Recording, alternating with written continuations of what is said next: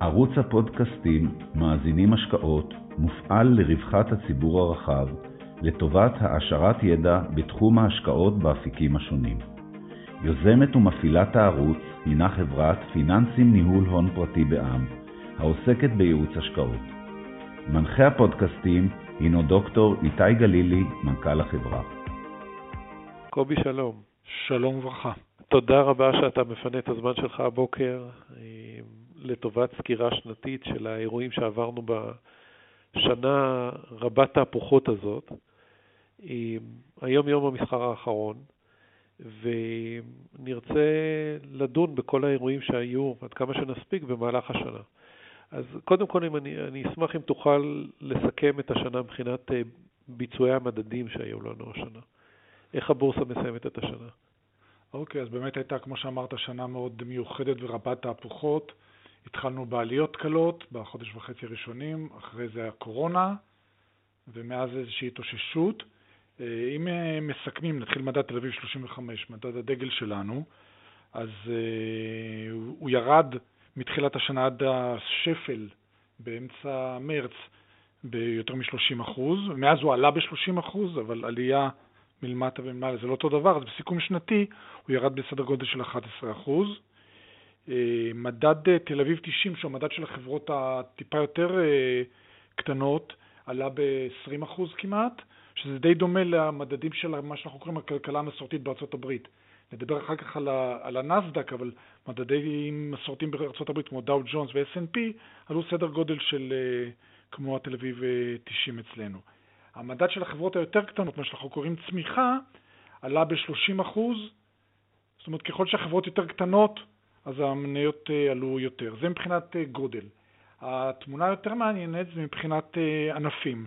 נתחיל מהחיובי, מי ששגשג השנה זה חברות הטכנולוגיה, בעיקר כל אלה שעובדות בעבודה מרחוק, מסחר מקוון, אנרגיה חילופית, כל אלה.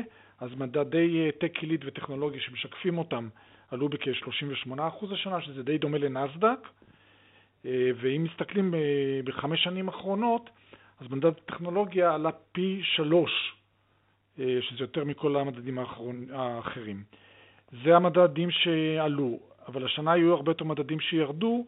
נתחיל לפי גודל עומק הירידה, אז חברות הנפט והגז ירדו ב-45% בערך, בגלל ירידה דרמטית במחירי הגז, בגלל ירידה בביקושים לנפט בתעשייה ובעולם כולו.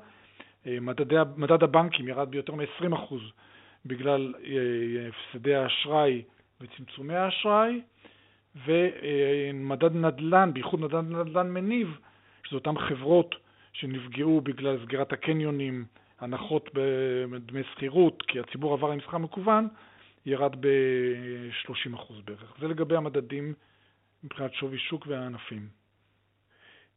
השנה גם הוצאתם אה, כמה, השקתם כמה מדדים חדשים. אה, נכון. אולי נדבר על זה כמה דקות לטובת אלה שלא מכירים.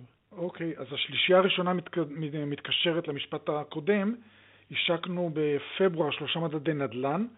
חדשים, היה לנו את, אה, יש את ענף, מה שנקרא נדל"ן ובנייה, ובפברואר השקנו שלושה מדדים.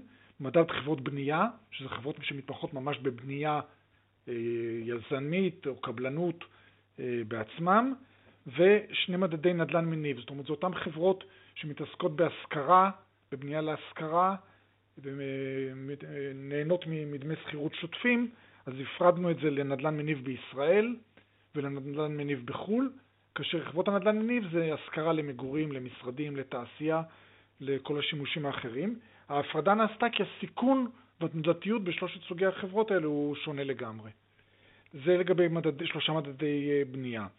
אה, מדד, שני מדדים נוספים שהולכים עם הטרנד של האחריות האגידית, או מה שנקרא ESG, או הכלכלה הנקייה והאקלים, אז אה, בדצמבר, בנובמבר השקנו את מדד קלינטק, שכולל 12 חברות קלינטק שעוסקות א', בבנייה ותפעול של חוות סולריות ומתקנים סולריים, והן חברות, שזה יותר מעניין, שעוסקות בטכנולוגיות חדשות בתחום הזה של קלינטק, בייחוד אגירת אה, אנרגיה. אז המדד הושק בנובמבר, כולל 12 חברות, בשווי 35 מיליארד שקל. לאחרונה השקנו עוד מדד בתחום הזה, שזה מה שאנחנו קוראים מדד תל אביב 125 אקלים נקי.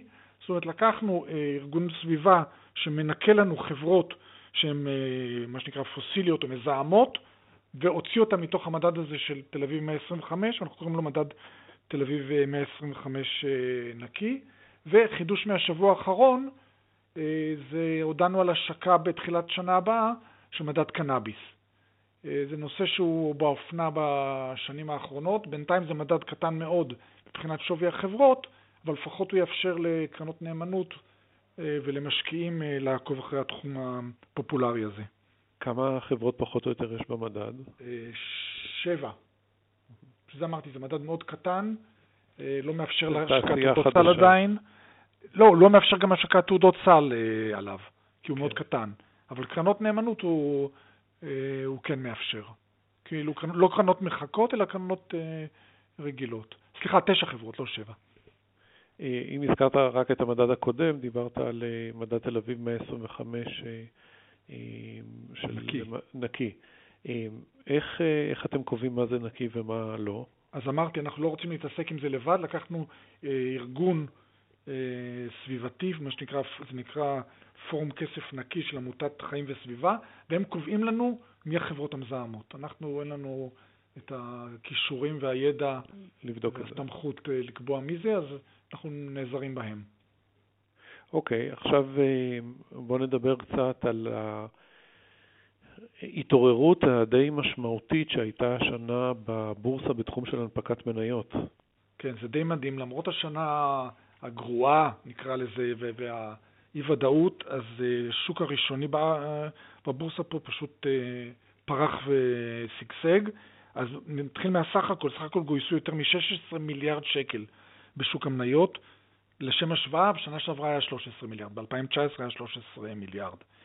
אה, עכשיו נעבור לגולת הכותרת, שזה המנפיקות החדשות. היו לנו השנה 27 חברות שעשו הנפקה ראשונית חדשה, שהם גייסו יותר מ-4.5 מיליארד שקל, אה, וזה המספר הכי גבוה מאז שנת 2007. אה, מה שאפיין את החברות האלה זה מגוון תחומים ומגוון גדלים. מבין ה-27 חברות, 10 חברות מצטרפות למדד, למדד 90. זאת אומרת שזה חברות מעל אה, סדר גודל של מיליארד שקל. החברות הן מתחומים שונים, אבל מה שבלט השנה בייחוד זה חברות ההייטק. מבין ה-27 חברות, 19 חברות היו חברות הייטק אה, בתחומי הביומד, בתחומי הביוטכנולוגיה אה, והטכנולוגיה עצמה, כולל הקלינטק שהזכרנו קודם, ומתוכן אה, חמש שותפויות מו"פ, שנפרט יותר מאוחר מה זה בדיוק שותפויות מו"פ. מאפיין מיוחד של ההנפקות הראשוניות השנה היה שימוש מה שאנחנו קוראים בהצעה לא אחידה, או באנגלית book building. עד לפני שנה כל ההנפקות נעשו בשיטה המסורתית, שעושים מכרז, אה, מי שרוצה לקנות מזמין וכולם מקבלים אה, חלק יחסי לעומת מה שהם הזמינו. אה, באמצע שנה שעברה, ב-2019, התחילו להשתמש בארץ, בעצם הבורסה הייתה הראשונה שבהנפקה הראשונה שלה עשתה את זה, בשיטה של לא אחידה.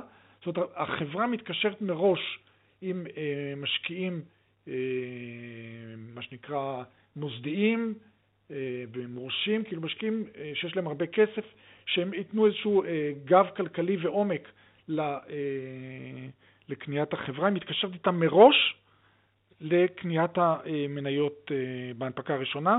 בחלק מהחברות מלווים את זה גם בהנפקה לציבור, כדי לתת לציבור הרחב גם הזדמנות להשתתף בחגיגה הזאת של ההנפקות החדשות. חוץ מה-27 חברות שעשו הנפקה ראשונית, היו לנו גם שלוש חברות שעשו רישום כפול, זאת אומרת חברות שנסחרו עד אז רק בארצות הברית ובאו ונרשמו אה, גם בתל אביב, למי שנזכיר רק שרישום כפול לא גורר שום נטל, אה, אה, נקרא לזה רגולטוריה לחברות, הן פשוט שולחות לנו העתק מכל הדיווחים שהם שולחים באנגלית לחוץ לארץ, הם שולחים גם אלינו. חוץ מהשלושים חברות האלה, עוד חמש חברות בעצם הכניסו פעילות לחברות שלד או מעטפת שנסחרו כאן, וגם כאן זה היה בתחומים אה, אופנתיים, אה, קנאביס, טכנולוגיה ופודטק, כל נושא של טכנולוגיות מזון, שנהיה גם כן מאוד אה, בכותרות. מה, מה מסביר את כל ההתעוררות הזו? זה רק העלייה של מניות הטכנולוגיה בחו"ל, או תראה, אה, א', נסדק... או שזה שיטת המכרז שמשנה את זה? א', שיטת המכרז מאוד עזרה, ב', נסדק קצת נסגר לחברות אה, בינוניות בגודל הזה. המשבר שהיה פה גם זה, וזה הבשלה של פעילות שאנחנו עושים הרבה שנים, שנדבר אחר כך, בשביל לעודד חברות הייטק לבוא ולהנפיק פה. אני, אני רוצה עוד שני נתונים להשלים את מה שקרה בשוק כן. המניות.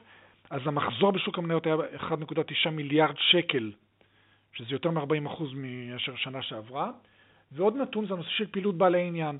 אנחנו הרבה שנים עוקבים אחרי פעילות של בעלי עניין שמוכרים אה, מניות, שנים קודמות זה היה בגלל רפורמת המדדים, לפני זה זה היה בגלל חוק הריכוזיות. השנה היה פעילות מעניינת, שחלק מהחברות בעלי עניין קנו בגלל ירידות השערים, אז הם קנו מניות בערך ב-1.8 מיליארד, ולעומת זה באחרות קנו מניות, סליחה, מכרו מניות ב-4.8 מיליארד. זאת אומרת, נטו בעצם ירידה, אה, מכירה של 3 מיליארד, וזה גרם לעוד תופעה חיובית שמגדיל את שיעור החזקות הציבור בבורסה. זאת אומרת, כמה הציבור הרחב מחזיק מסך המניות ל-64%. אה, זה לגבי לת... שוק המניות. נדבר קצת על החוב.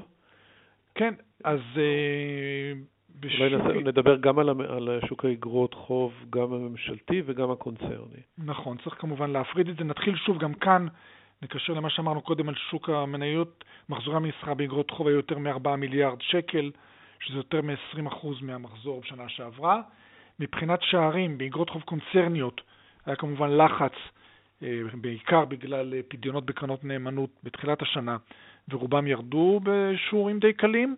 ובאגרות חוב הממשלתיות דווקא אה, היו עליות בזכות הריבית הנמוכה.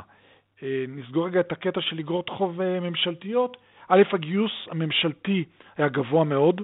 הממשלה הייתה צריכה הרבה כסף בשביל לממן את הגירעון ואת הפעילות ואת כל ההזרמה של הכספים ל... לעזרה לחברות ולציבור במשבר הקורונה, אז היא גייסה 130 מיליארד שקל לעומת 70, כמעט כפול משנה שעברה, ועוד מה שנתן רוח חיובית זה מהלך שפורסם שנה לפני זה, שאיגרות החוב הממשלתיות צורפו למדד הממשלתי העולמי הכי גדול אה, בעולם, וזה גרם למשקיעי חוץ לקנות איגרות חוב ממשלתיות ב-20 מיליארד שקל השנה. זה אחת הסיבות היפות למה שקרה באיגרות חוב ממשלתיות. באגרות חוב אה, חברות, אז היה תהליך אה, מעניין מאוד. גם כאן צריך לחלק אותו לסקטורים. סך הכל אה, גויסו 53 מיליארד שקל בהנפקות של אגרות חוב. אבל הסקטור הריאלי, אומרת חברות בנייה, תעשייה וכולי, הגדילו מאוד את הגיוס שלהם, ומה שקרה, הבנקים צמצמו את האשראי בגלל הלחץ שלהם והפחד מהפסדי אשראי, הבנקים מאוד צמצדו, צמצמו את האשראי, ושוק ההון הציבורי בעצם נתן את הפתרון. כל החברות שהיה להם תשקיפי מדף פתוחים, יכלו בקלות לגייס כסף, והגיוס של הסקטור הריאלי באמת גדל, ודי מדהים שיותר מ-60% מזה, מהסקטור הריאלי זה היה חברות נדל"ן שגייסו. לעומת זה, הסקטור הפיננסי שהזכרנו קודם, בגלל הלחץ שם וצמצום האשראי, אה, גייס אה, שליש ממה שהוא גייס בשנה שעברה, רק 11 מיליארד אה, שקל. זה לגבי שוק האג"ח. אגרות חוב הקונצרניות. כן. אוקיי, אז עכשיו אנחנו חוזרים רגע לאירועים בתחום של הטכנולוגיה.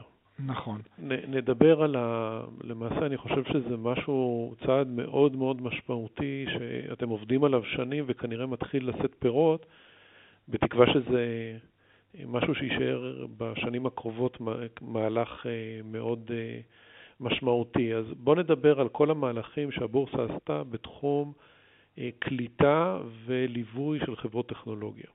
אוקיי, אז באמת יש המון שנים טענה, ואנחנו בין אלה שטוענים את זה, למרות שזה לא לטובתנו, שה start-up nation לא בא לידי ביטוי אה, בבורסה. אז שנים אנחנו כבר uh, עושים כל מיני פעילויות, רק נזכיר, כללי הרישום לחברות הייטק חדשות הם הרבה יותר נמוכים מאשר לחברות רגילות. יש את פרויקט האנליזה שרץ כבר מ-2016, שאנחנו ורשות החדשנות מימנו אנליזה לחברות הייטק כדי שהציבור, בייחוד ציבור המשקיעים המוסדיים, יבינו מה החברות האלה עושות וישקיעו בהם. פיתחנו המון מדדי טכנולוגיה, הטק עילית, גלובל בלוטק, טכנולוגיה, ביומד וכולי. והשנה, או בעצם התחיל שנה שעברה, עברו עוד שני תהליכים. תהליך ראשון זה נושא השותפויות מו"פ. אה, קיים מושג של שותפויות אה, שנסחרות בבורסה, שנהנ... שהמשקיעים בהם נהנות, נהנים מהטבות מס, שעד לפני שנה זה היה רק לשותפויות שמשקיעות בחיפושי נפט וגז. והיה איזשהו חוסר אה, במכשיר שמאפשר לציבור להשתתף גם בתחום ההייטק. אז באמצע 2019 זה אושר, השנה זה הבשיל וחמש שותפויות הנפיקו. שותפויות מו"פ מאפשרות לציבור להשקיע במיזמי אה, מחקר ופיתוח גם לא שכירים. זאת אומרת, השותפות באה, היא, יש כללים אה, ברורים אה, במה מותר לה להשקיע, היא צריכה לקבל אישור של המדען לכל מיני דברים, אסור לה להיות מרוכזת בפרויקט אחד בהתחלה וכולי וכולי, אבל זה מאפשר לציבור להשתתף ב, בהשקעה בסל של חברות או מיזמים בתחומי הטכנולוגיה, כמובן, מכיוון שזה סל, זה קצת מקטין את הסיכון בהשקעה. אז כמו שאמרנו, באו השנה חמש שותפויות מו"פ בתחומי הפודטק, בתחומי הבריאות, בתחומי הטכנולוגיה, ואנחנו רואים בדרך, אה, בצנרת, שיש עוד שותפויות אה, שהולכות אה, לבוא. אז זה תחום ש... אולי אני רק אחדד את זה למשקיעים ששומעים על הדבר הזה פעם ראשונה. הטרמינולוגיה שמוכרת זה, זה למעשה קרנות הון סיכון. מדובר נכון, פה על... זה קרן גידור או הון סיכון? זה קרן, זאת נכון. קרן שמאפשרת למשקיעים להשתתף, לשלם דמי הצלחה, תמורת הצלחה ודמי ניהול, ומנהלים שהולכים ועושים את העבודה של השקעה ב, בחברות הזנק צעירות לפי תחומים. כן, אבל תמורת זה מקבלים, מקבלים אה, הטבות מס. כן. אז זה נושא שכמו שאמרנו התחיל ב-2019. הנושא החדש יותר זה הנושא של ה-Taste Up, אה, שהשקנו אה, ברבעון האחרון, ולפני שבועיים הודענו על החברות הראשונות ש, שמצטרפות אליו. Taste Up בעצם מאפשר לחברות פרטיות, לא לכל החברות, אלא לחברות הייטק פרטיות בעיקר, לריטים, שזה קרנות אה, נדל"ן, קרנות אשראי, לקבל מהבורסה שירותים, להיסחר בבורסה, אבל בלי להיות חשופים, בלי להיות אה, בלי להזדקק לכל הרגולציה של כל פרסומי הדוחות אה, והחברות, והן לא הופכות לחברות ציבוריות. זאת אומרת, זה מאפשר למה שנקרא משקיעים מסווגים, שזה בעצם משקיעים מוסדיים פלוס משקיעים שיש להם הון עצמי מעל, אה, או חברות מעל 50 מיליון שקל, להשקיע בחברות פרטיות שהן לא ציבוריות. ואפשר להנפיק בזה מניות, אג"ח להמרה, אופציות, להבהיר, בעבר קראנו לזה רצף מוסדיים, והיה אפשר להנפיק בזה רק אגרות חוב. כעת מיתגנו את זה מחדש בשם טייס אפ, ואפשר להנפיק את כל uh, סוגי uh, ניירות הערך. ובאמת, אחרי עבודת חריש די קשה שעשו פה החבר'ה של, של המכירות, אז ב, ב, לפני שבוע הכרזנו על שתי חברות ראשונות שמצטרפות. חברה ראשונה, חברה שנקראת Veev, חברת טכנולוגיית בנייה, זאת אומרת חברה שבאמצעות טכנולוגיה מאוד מתקדמת בונה בנייה טרומית, חברה בבעלות ישראלית אבל שיושבת בארצות הברית, שהודיעה שהיא מצטרפת לזה ומתכננת לגייס 50 מיליון דולר.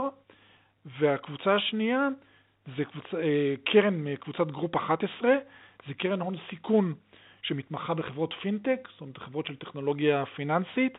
מי שמנהל אותה אגב, הקטע הפיקנטי, זה בחור בשם דובי פרנסיס, שהישראלים מכירים אותו מתוכנית הכרישים, שהוא מבקש לגייס 100 מיליון דולר עבור השקעות פינטק בישראל.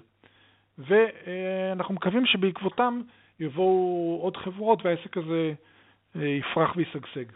אתה חושב שהחברות שיופיעו במהלך הזמן, יש להן אינטרס לחברות אה, להיות אה, ציבוריות בכלל, או להישאר על הפלטפורמה? קשה לדעת. יכול להיות שהן בשלב מסוים, אחרי שהם יגדלו, אז הם אז הם אה, יעברו להיות אה, ציבורי. אתה יודע, הרבה דברים מתחילים אצלנו, אה, נקרא לזה בקטן אולי, ו...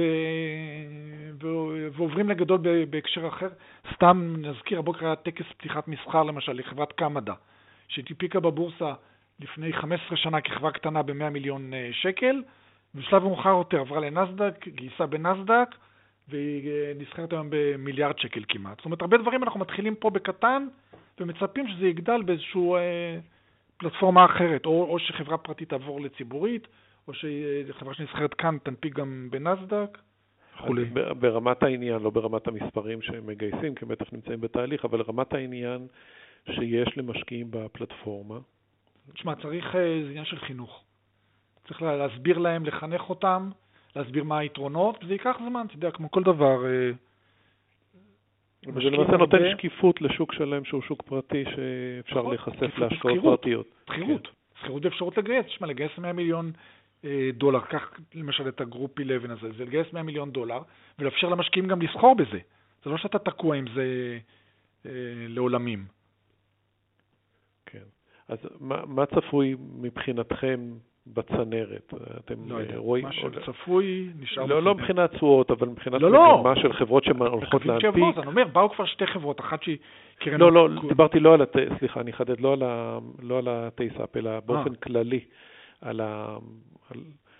אמרת בכמה מילים על השותפויות, שיש עוד שותפויות בדרך, יש נכון. גם חברות בדרך? נכון, יש עשרות, יש עשרות טיוטות של uh, חברות חדשות שמתכננות להנפיק uh, בחודשים הקרובים. זה גורם uh, גם לנו, זה מצחיק, גם לנו וגם לרשות, לגייס כוחות uh, עזר בשביל לסייע לבדוק את כל התשקיפים האלה, ונקווה שזה ימשיך ככה. טוב, אז קובי, קודם כל תודה רבה על הזמן שלך. ואנחנו נאחל שזאת תהיה באמת אה, שנה בריאותית בראש ובראשונה, נצא מהסיפור הזה, אבל שגם הבורסה אה, תפרח מכל התהליכים העסקיים כן, שהיא עוברת. אכן, מסכים איתך. דבר ראשון, שנהיה בריאים, ובית שהבורסה תהיה מוצלחת ותוססת גם בלי צרות של כן. הקורונה. מאה אחוז, תודה רבה. תודה רבה, איתי.